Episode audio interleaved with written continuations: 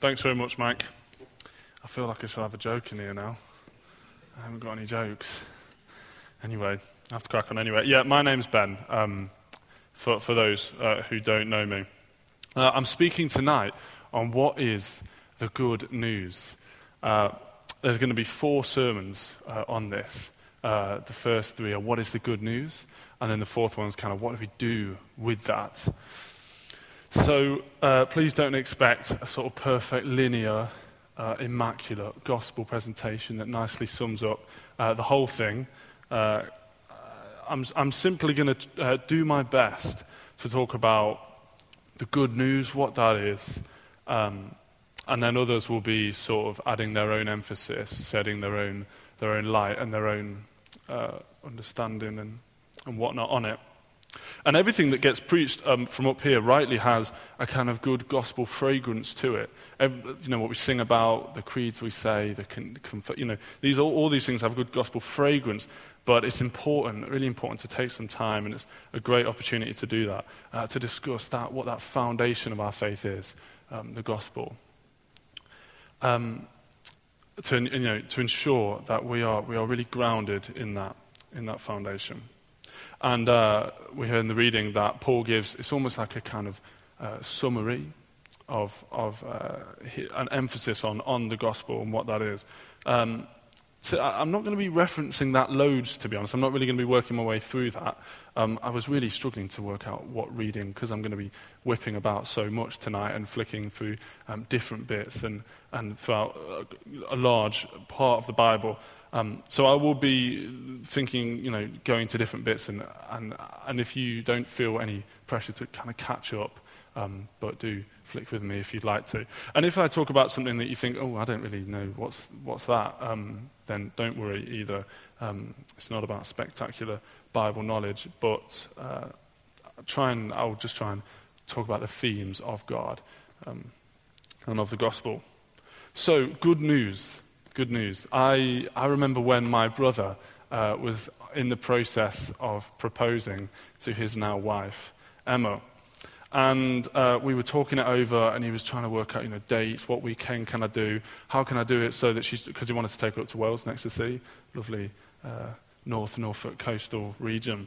And uh, and he was thinking, how can I get her up there when you know she's not going to know what's going on? It's going to be obvious. How can I do it? All these things were going on, um, and then he, he finally managed it, and he proposed. She said yes, which was good, and then. Um, she came back, we had a bit of a surprise party, and it was all really amazing. And I was just telling everyone, I kind of started to think, you know, actually, this is a bit ridiculous.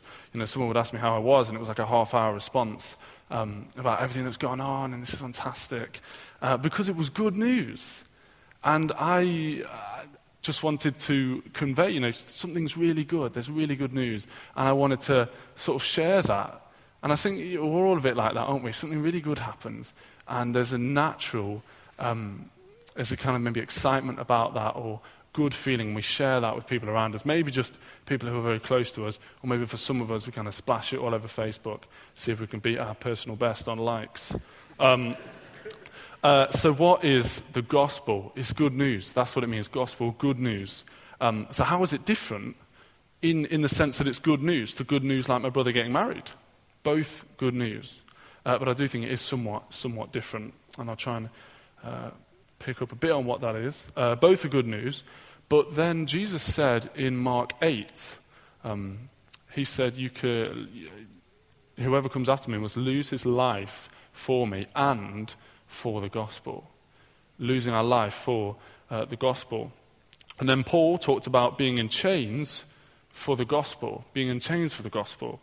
Uh, and today that gospel changes lives, and that's a real biblical theme, and by it we are saved. And so in 1 Corinthians 15, right at the start, he said, you know, I don't want you to forget this fundament, this gospel, which is the most foundational thing for us. And then he goes into that.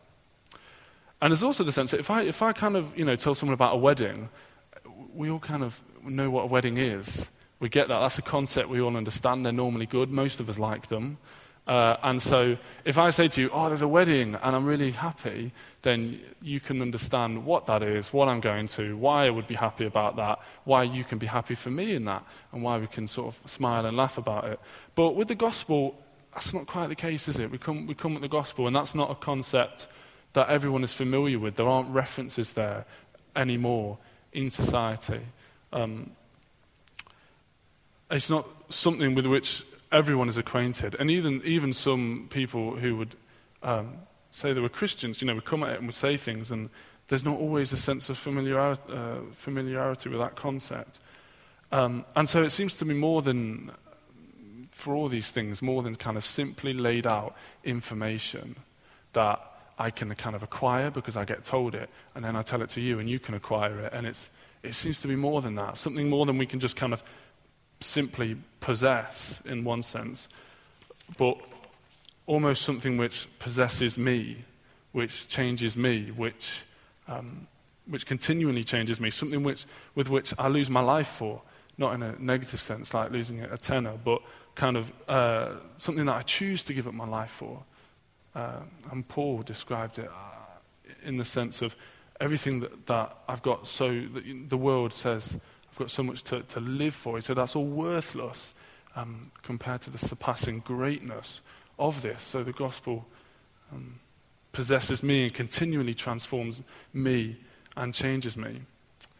Not because it is inherently uh, special or has some kind of magic formula, but fundamentally because of who it's about and what it claims about him.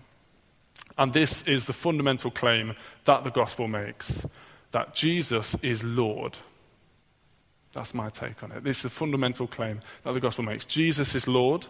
And I'm not really sure that our culture fully kind of understands that word Lord um, anymore, what it means too much Downton Abbey or The Apprentice with Lord Sugar or, uh, I don't know, all these sorts of things. But Lord, what does it mean for him to be Lord?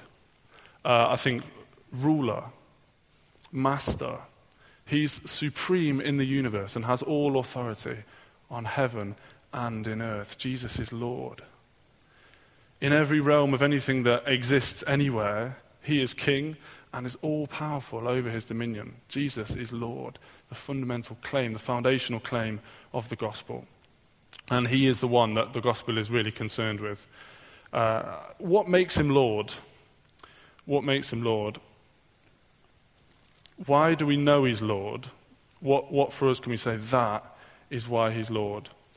Uh, it's because he rose again.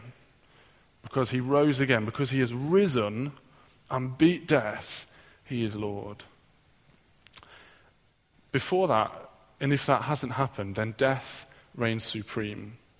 It's the one thing that uh, will continue to or, or has enslaved mankind. It's the one thing we can't beat. We can never work our way around it. No amount of technology or human thought will ever get round death. It's always there. We don't like to talk about it very much. Um, there's all sorts of phrases used, I think, now um, in, in hospitals that try and get around it as well. And, uh, and, but, but death is always there. It's something we would never be able to conquer or get past. But actually, Jesus has gotten past that. And Paul says in, in, in that 1 Corinthians reading, um, chapter 15, verse 26, Paul said, The last enemy to be destroyed is death. And you know those films where, um, or books, or any kind of narrative where um, the, the good guy is going through all the bad guys, and he starts off with the easy ones, and then he kind of slowly progresses, doesn't it? And finally, the big showdown is with the most powerful uh, enemy, the, and, and it's that, that sense that, well, if he wins, then he's the most powerful, but if he doesn't, then he's not. And of course, Jesus does win. He did rise again, which means that he has destroyed the last enemy. There is nothing left. Everything has been uh, and will be put under his feet. And Romans 1, verse 4 says, uh, Paul's, in, Paul's introduction to his letter to the Romans, uh, verse 4 and who th- this is jesus and who through the spirit of holiness was declared with power to be the son of god by his resurrection from the dead jesus christ our lord by his resurrection from the dead, we know, okay, he is Lord. He is that one who is supreme. Um, and all things must uh, come under him. Uh, uh, there is a bit of a backstory to that, which I'll go into now. Uh, and I'll, I'll, go from the beginning and try and make my way through fairly quickly. Uh, creation in the beginning has, uh, has a voice, the Bible says. There's lots of bits where it says creation almost shouts the glory of God. It almost expresses something of who God is.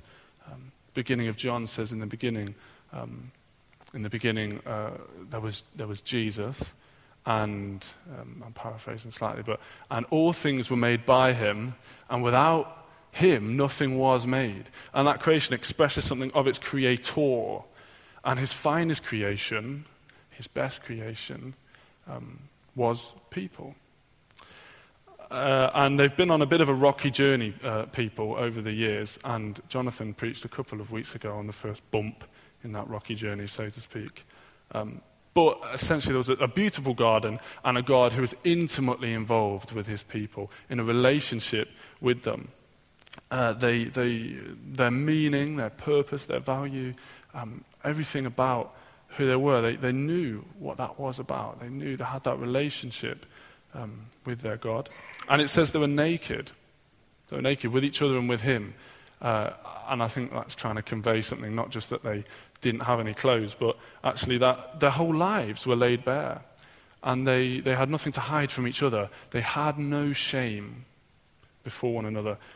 Uh, it sounds idyllic, really, utopian, and kind of unrealistic, really, to our minds now. There's, we hide, we've got so much hidden, we've got so much that actually only um, ourselves and the Lord and the Lord will ever really know.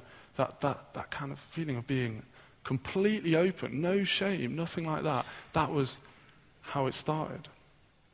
Um, now, I love a good game of hide and seek. I don't know if you're a fan of hide and seek.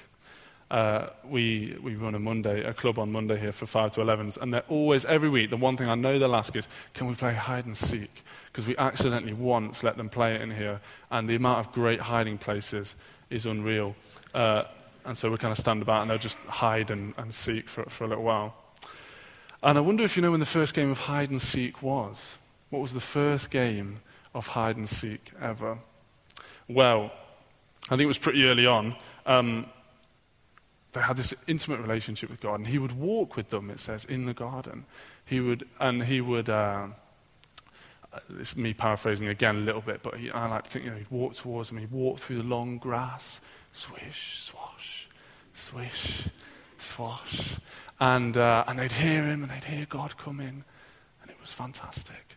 Uh, you can tell I do kids' talks normally, can't you? And, um, and, he'd, and, and they'd spend time with God. Uh, but one time they actually, um, I mean, he was creator and they were created. So there, was a kind of, you know, he was definitely, uh, he wasn't like a matey mate in the sense of they weren't kind of on an even level. And God had said to them, these are, you know, there's a kind of way to live. Um, do not, whatever you do, do anything that I've told you not to do. And he, he told them to do, not to do one thing. Uh, many of you know the story. And anyway, they do it. They disobey God. Uh, they rebel from Him. And they, they say, well, yeah, we can kind of, you know, we, we live our own lives, can't we? We can kind of choose what we want to do. Um, and they rebel from Him. And instantly they know what they've done. And suddenly they've got something to hide. And they hear that noise swish, swash, swish, swash. And this time it's not happy. It's not, it's, oh, oh no, God's come in. What have we done? And the first game of hide and seek. But it wasn't a fun game of hide and seek. And they hide.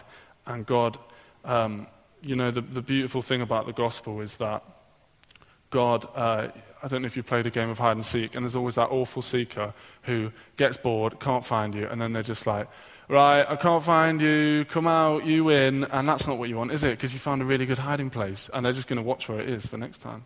Um, uh, or even worse, the seeker who gets bored and just, you know, you're there for like two hours and then you come down and they're just watching telly and you're furious.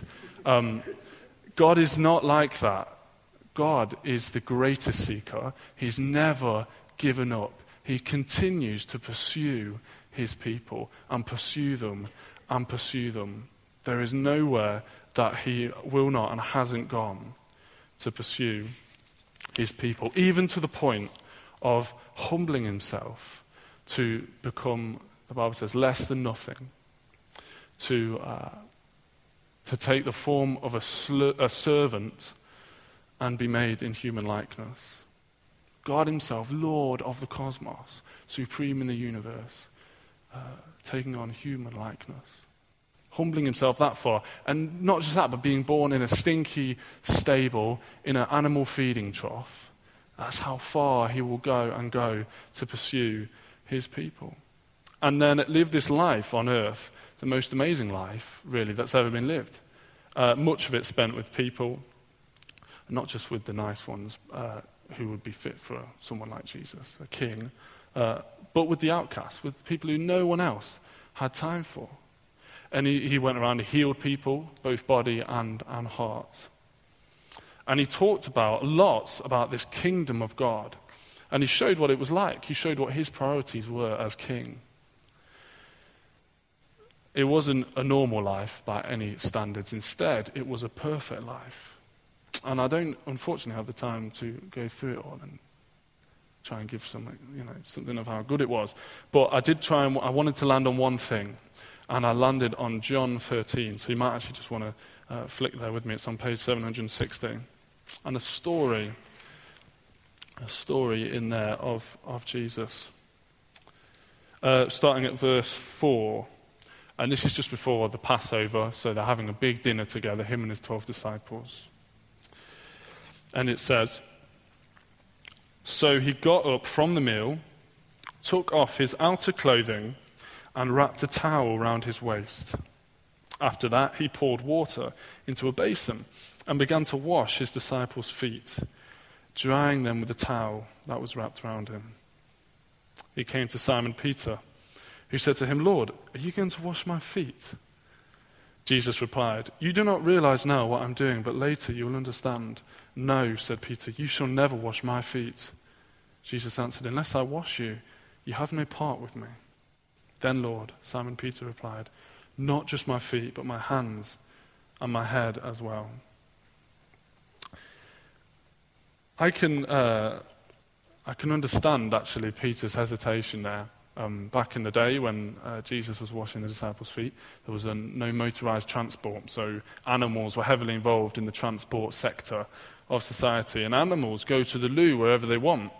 And, uh, and there was lots of sandals being worn, and it was just a really nasty situation um, as far as feet go. And I really don't like feet now, um, as much as we most of us shower every day and whatnot.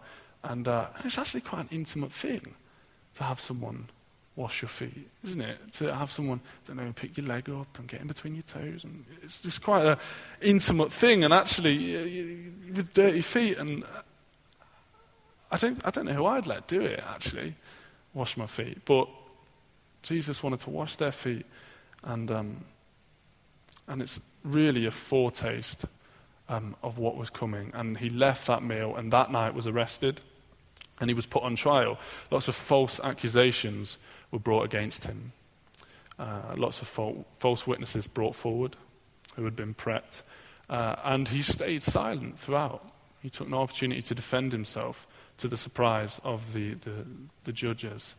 Um, he just responded to one question when they'd finally finished bringing against him all these false accusations that didn't match up and, and it was all a bit of a shambles. And they just said, Are you, are you really the Christ, the God? Um, and he said, Yeah, I am, basically. Uh, yes. And they said, Well, what do we need more else than that? What do we need more than this blasphemy? And they took him and they beat him and they uh, brutally crucified him. And, and what looks like a Jesus who was completely kind of swamped by this unforeseen um, occasion, or could look like that, um, was actually completely in control, was uh, walking in to what he wanted to do all of, of this foretold and planned in the, the, in the Old Testament, um, in the scriptures of the day. And he'd wash their feet, and he said, If you want to have any part with me, you, you must let me wash you. You've got to make me, um, let me make you clean. And now take their dirty feet and magnify that to look at their hearts and to look at our hearts. Uh, probably dirtier still. and it's not really our outward appearance that's the problem. That means that Jesus has had to pursue us and pursue us and pursue us. That means that we do hide, that we do run away, that, um, that we, we can't be naked anymore. We can't lay our lives out. We have all these secrets uh, and all this shame, many of us, all of us really. Um, it's not that that's the problem. It's not that, um, sorry, it is that that's the problem. Um, that we, we, we have in here have chosen to, to live apart from God, what God has asked of us. In here, we, um, in our lives, we've chosen to say, I am, you know, I'll be the Lord of my life, and I'll go ahead and do this or that. And rebel. And that's when we talk about sin. That's what that, that is, to rebel, to go our own way. And, and the, the Bible says that the wages of that sin, the wages of that rebellion, and of um, that choice that we made, those, the wages for that are death. And so in the beginning, when God found them, um, he was forced. I've got, to, I've got to kick you out of the garden now. And very soon after that, someone did die. Um, and actually, there's this bit where they're naked and they don't want to be naked anymore. So God, um, they've put like leaves on themselves. And he says, get rid of them. And he puts this skin on them, this animal skin. And actually, where did that animal skin come from? And instantly we see that there has to be a payment for what has happened. There has to be a sacrifice. Uh, and Jesus goes to the cross. And, you know, you must let me wash you. You must let me make you clean. Otherwise, you have no part with me.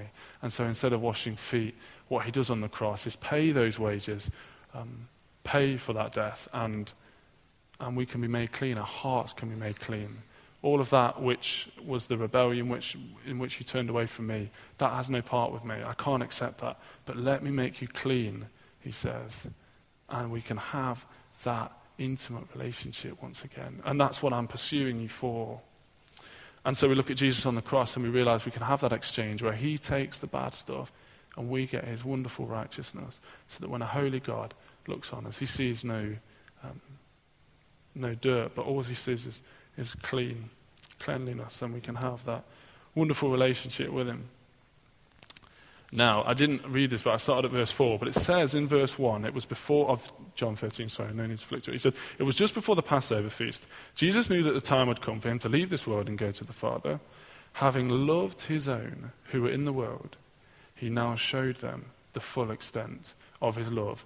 Um, some of you might have been surprised, I don't know, that I actually haven't said love at all up to this point, when the gospel is widely known as the most, um, the, the, the best love story ever told. But actually, I think if I'd have said to you at the beginning, you know, Jesus loves you, I think that probably would have bounced off you a little bit. And the church over, over the years has done a lot of kind of looking at the world and saying, Jesus loves you. But actually, we are imperfect people in an imperfect world, and love for many of us has not been steady and true and has ended up um, in hurt.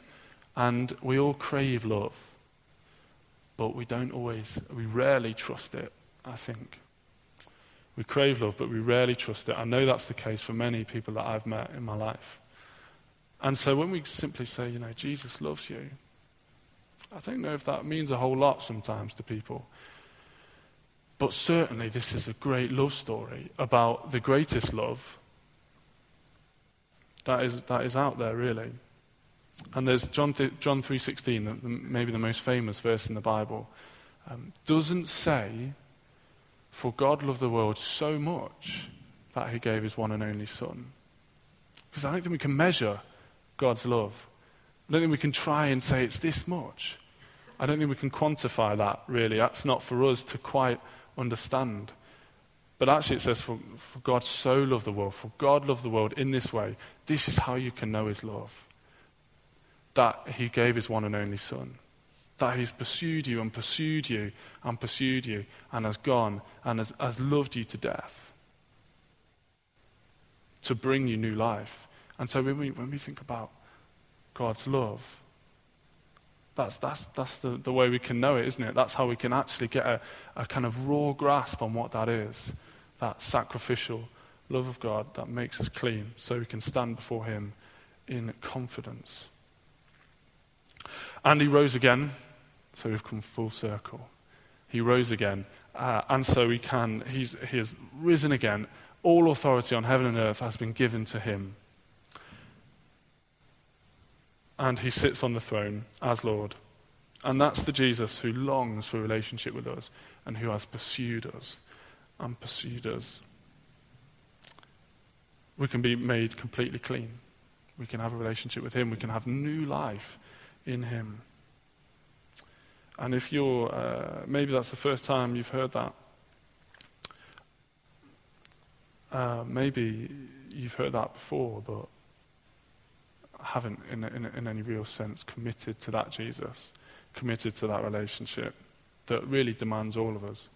Um, just like, just like Peter said, you know, you'll never wash my feet. I'll never actually let you near me. Actually, Jesus demands, you've got to let me in. You've got to call me Lord. And you've got to let me wash you clean. You've got to let me be a, a part of your life and be Lord of your life.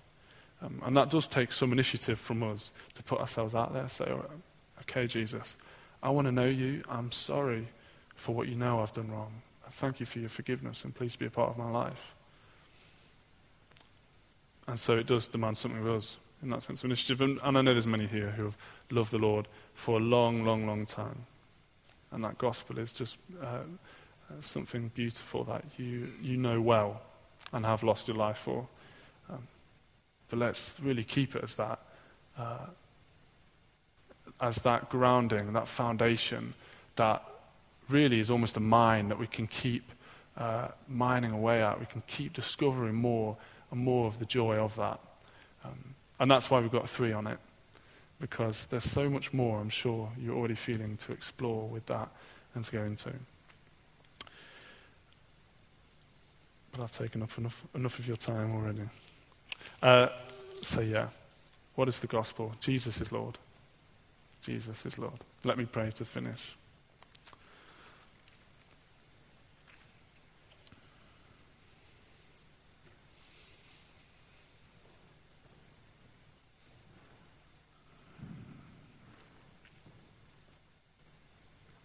Thank you, Lord, that you have pursued us, that you continue to pursue us, um, many of us. Thank you that you're so interested and so uh, long for a relationship with us. And even when uh, we mess it up and we run and hide, you continue to seek us out.